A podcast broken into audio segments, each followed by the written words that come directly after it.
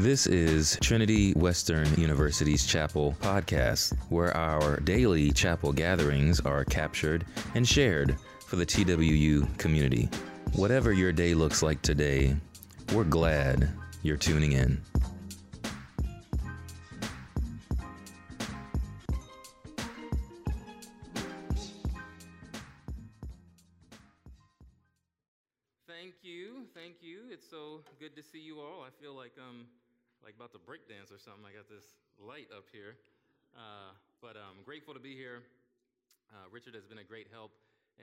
Dr. Rob Ray has been helpful too with just transitioning here and trying to get settled and questions. And I know he likes barbecue, and uh, I do too. My wife and I lived in Texas before, so we're uh, we're grateful to be here. Uh, so the text that we have is Mark chapter one. Um, and I'm going to be in verses 16 through 39. Mark chapter 1, verses 16 through 39. Before I read the text, I'll just give you a little note. Um, I am ordained in the Baptist, Black Baptist, uh, in fact, tradition. And so all that means is that um, I can get a little animated sometimes. You see my hands, I'm already, I'm already doing it right now. Uh, and so feel free if you, you know, something is said and you say, well, man, that's a good point. You could say, amen. You could say hallelujah. You could even just wave a little hand. You ain't got to say nothing. Um, so any of those expressions would be welcome. But if you're more contemplative, that's that's fine too. So no no shame. But uh, this is the text before us: Mark chapter one, verses 16 through 39. As Jesus walked beside the Sea of Galilee, he saw Simon and his brother Andrew casting a net into the lake, for they were fishermen. Come, follow me, Jesus said, and I will send you out to fish for people. At once they left their nets and followed him. When he had gone a little farther, he saw James, son of Zebedee, and his brother John in a boat, preparing their nets. Without delay, he called them, and they left their father Zebedee in the boat with the hired men and followed him. Verse 21 They went to Capernaum. And when the Sabbath came, Jesus went into the synagogue and began to teach. The people were amazed at his teaching because he taught them as one who had authority, not as the teachers of the law. Just then, a man in their synagogue who was possessed by an impure spirit cried out, What do you want with us, Jesus of Nazareth? Have you come to destroy us? I know who you are, the Holy One of God. Be quiet, said Jesus sternly. Come out of him. The impure spirit shook the man violently and came out of him with a shriek. The people were all so amazed that they asked each other, What is this? A, a, new teaching and with authority. He, he gives orders to impure spirits and they obey him. News about him spread quickly over the whole region of Galilee. As soon as they left the synagogue, they went with James and John to the home of Simon and Andrew. Simon's mother in law was in a bed with a fever, and they immediately told Jesus about her. So he went to her, took her hand, and helped her up. The fever left her, and she began to wait on them. That evening, verse 32, after sunset, the people brought to Jesus all the sick and demon possessed, the whole town gathered at the door, and Jesus healed many who had various diseases. He also drove out many demons, but he would not let the demons speak because they knew who he was. Very early in the morning, while it was still dark, Jesus got up. He left the house and went off to a solitary place where he prayed. Simon and his companions went to look for him, and when they found him, they exclaimed, Everyone is looking for you. Jesus replied, Let us go somewhere else to the, the nearby hill, the nearby villages rather, so I can preach there also. That is why I have come. So he traveled throughout Galilee, preaching in their synagogues and driving out demons. This is the word of God for the people of God. Thanks be to God. Humanity's totally disordered depravity leaves it, meaning us, fighting to follow a nice, neat script that rarely, if ever, deviates from whatever feels immediately advantageous and rewarding, that shields us from discomfort and avoids pain at any cost. Nevertheless, we do not see Jesus behaving in such a way in Scripture. Like a rugby fullback or center forward in soccer, Jesus embraces undesirable, though necessary, collisions for the greater good. In this early part of Mark's gospel, Jesus is submerged in baptismal waters by John, only to later learn that this forerunning prophet who dined on locusts and wild honey, his, his relative actually and friend, had been imprisoned. But, you know, not only that, in between this, Jesus was sent into acreage wild like none other to be tempted for 40 days, and, and yet he remained resolute with absolute clarity about his mission.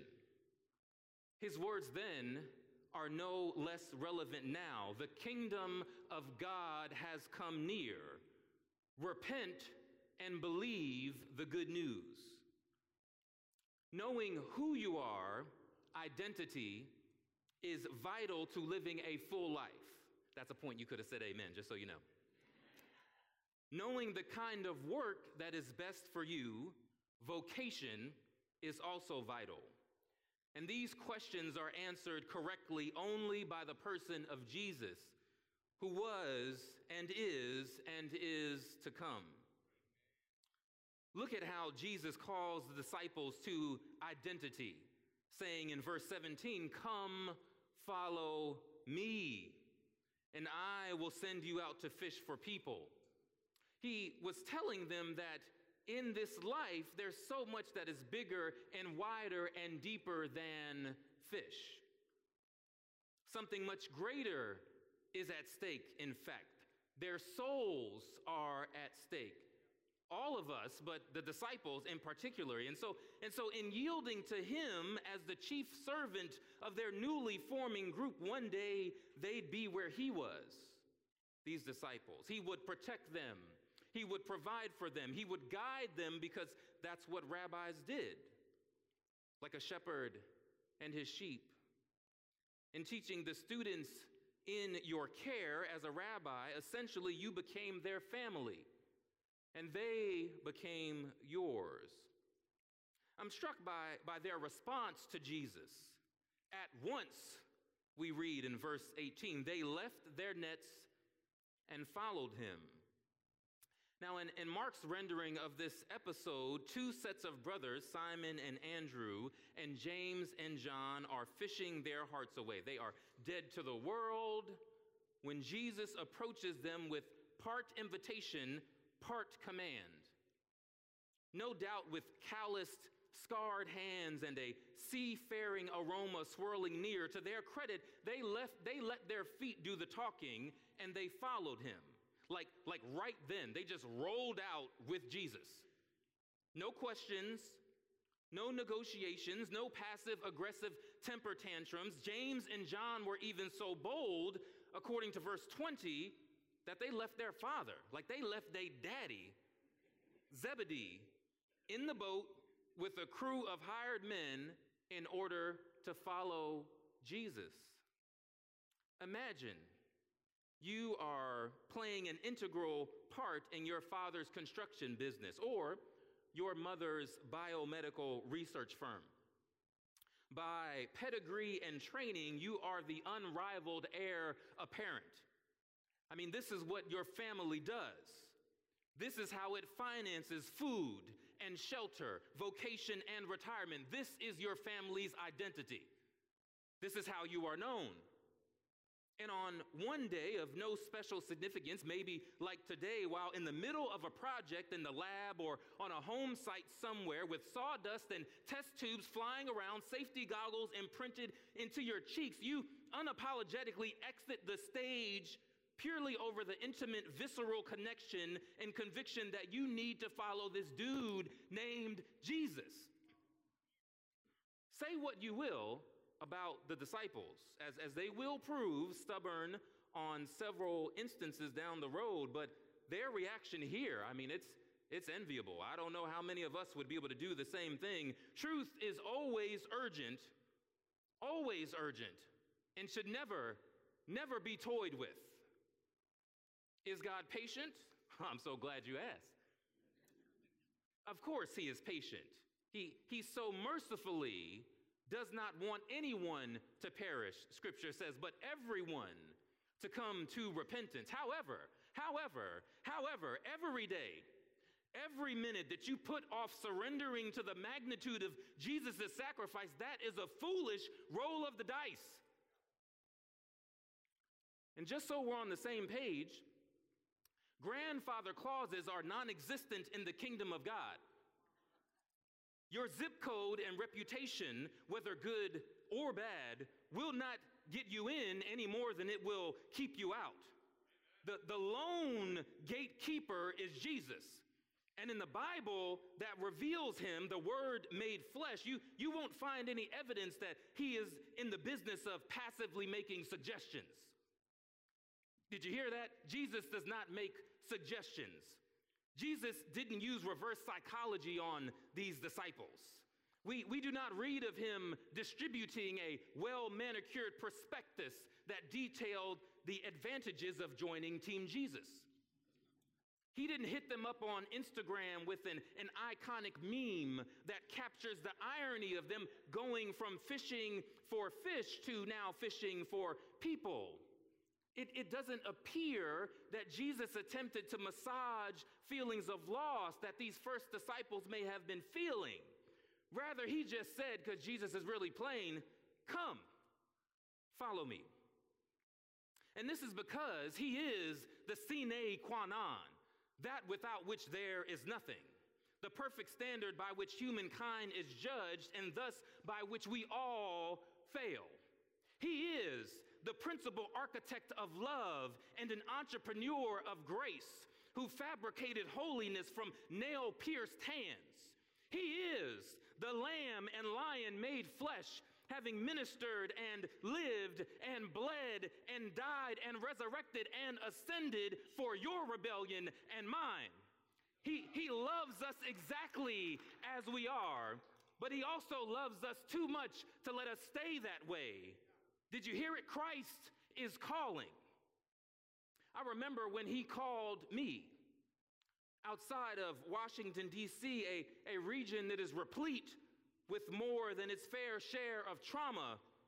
In my family of origin, we never spoke of God. We never attended church, not once, not even on high holy days Christmas, Easter, maybe Mother's Day. We were not there. At bedtime, there were no renditions of Now I Lay Me down to sleep. That was not happening at my household. We were unchurched unbelievers and frankly, quite proud of it. No soot of hypocrisy choked the life out of our witness, or so we, we believed. We lived according to the ways and means of Ellisdom. All contrary influences were inspected at the door for contraband. I was entirely unaware of God, not at odds with God necessarily, as arrogant as it sounds, the brother just wasn't on my radar. But one Sunday, at the age of 20, for the first time in life, I moseyed my way into a church. It happened to be a black Baptist church. And while the ushers and deacons and choir all played an integral important, important part, it was during the sermon that God began to defrost my heart. Then and there, I professed my faith in this Jesus, who I finally realized was the only one capable of saving me from me. Continuing in the text, from verse 21 to 39, the disciples are on a whirlwind tour with Jesus as they've launched into their newfound livelihood, ministry. In the Capernaum synagogue, Jesus evicted the impure spirit holding a man hostage and also evicted typical Torah teaching that largely had rabbis engaged in a quotation Olympics. A quotation Olympics, meaning that they would compare one scholar's commentary to another scholar's commentary all day long. Jesus, however, was different because he was the text in question, the authoritative fulfillment of prophecy. The Word became flesh and dwelled among us. Drenched with compassion, as he is in seeing those in need coming to him after the sun had set with its Sabbath restrictions, Jesus healed many who had various diseases. Verses 29 through 34. And lastly, at least in this section, Jesus went off to a solitary place to pray. Notice, you will, that the disciples didn't call themselves to this after taking the ACT. They did not call themselves to this after taking some strength assessment.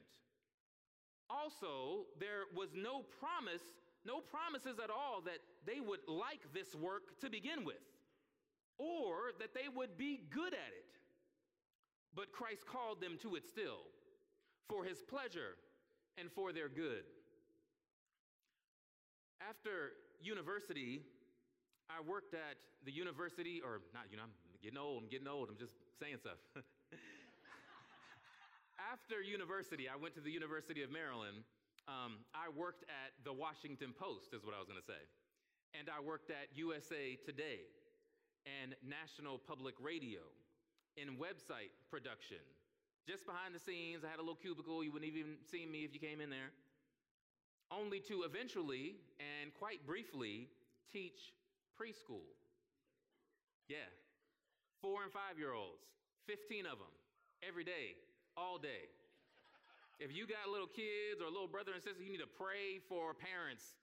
Pray for them. And pray for teachers too even even at university. So Trinity, y'all pray for the professors because we all need help. Although minding my own business, I, I knew that there was something, some work that God was calling me to different from what I was doing. For me, I'll be honest, it has not been ministry a path of least resistance. At times, I, I mean, I would prefer to do something else of my own want that I just chose. But I consistently feel empowered and compelled by the Lord to stay the course, the course that He established for me. If you follow Jesus, you should be prepared to give an answer to everyone who asks you to give a reason for the hope that you have. In the kingdom, you are a royal priesthood. God may call you to drive out clean spirits by way of psychiatry or sociology or psychology or counseling. Or, you know, that English degree could be a catalyst for you composing novels that offer hope and healing to a world that is sullied by the dark clouds of narcissistic nihilism. Maybe it is that your marketing savvy will better enable the promotion of businesses that provide environmental and sociological healing that disproportionately impacts the least of these. It could be that on the job as a nurse or a professor or a chemist, you are able to pray with someone who has never done it before. The point isn't so much what you are called to as who calls you to it.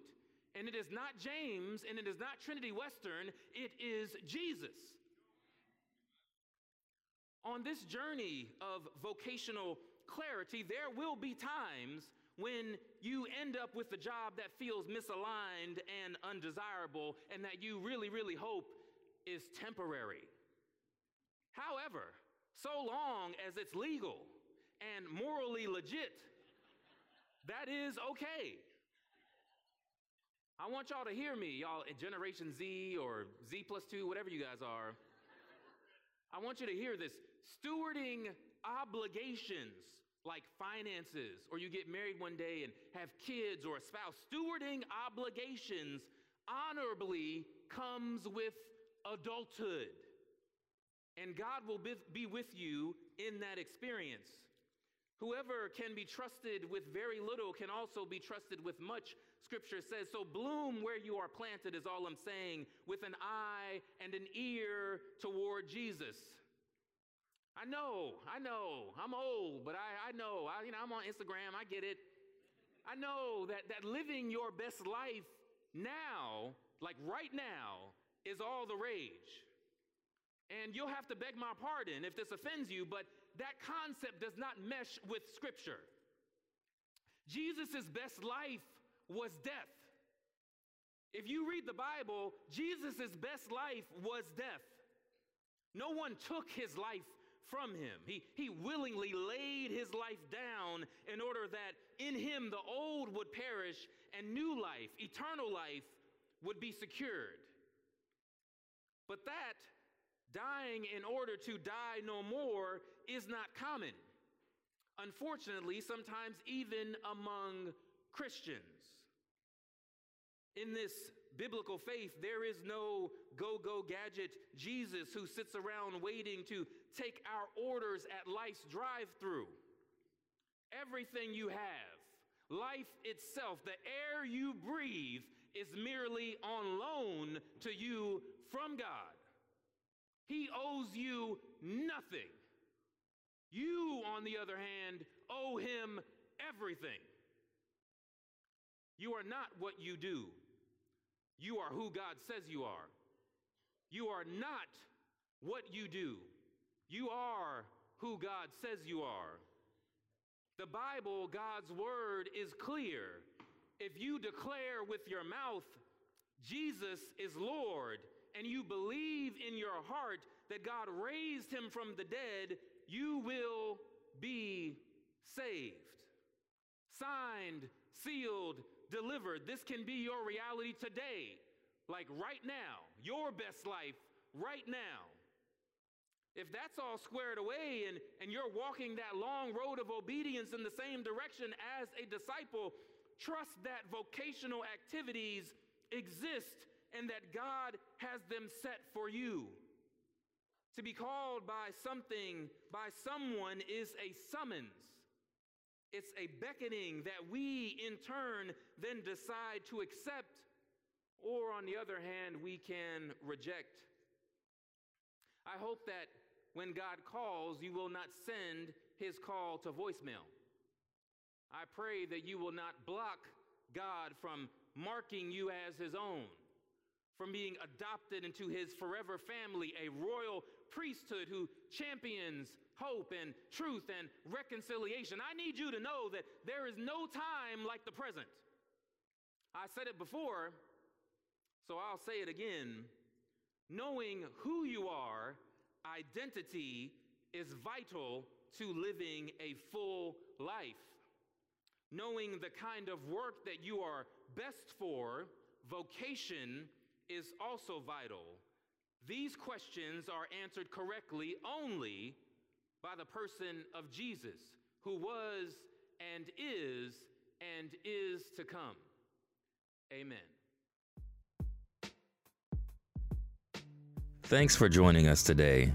We hope that this message has challenged, encouraged, and inspired you as we continue learning and growing together in discipleship to Jesus. Every week, you'll find new chapel messages on our channel from local and international speakers, ranging in diverse and engaging topics. So go ahead and subscribe for the latest of what's going on in chapel. Much love and happy listening.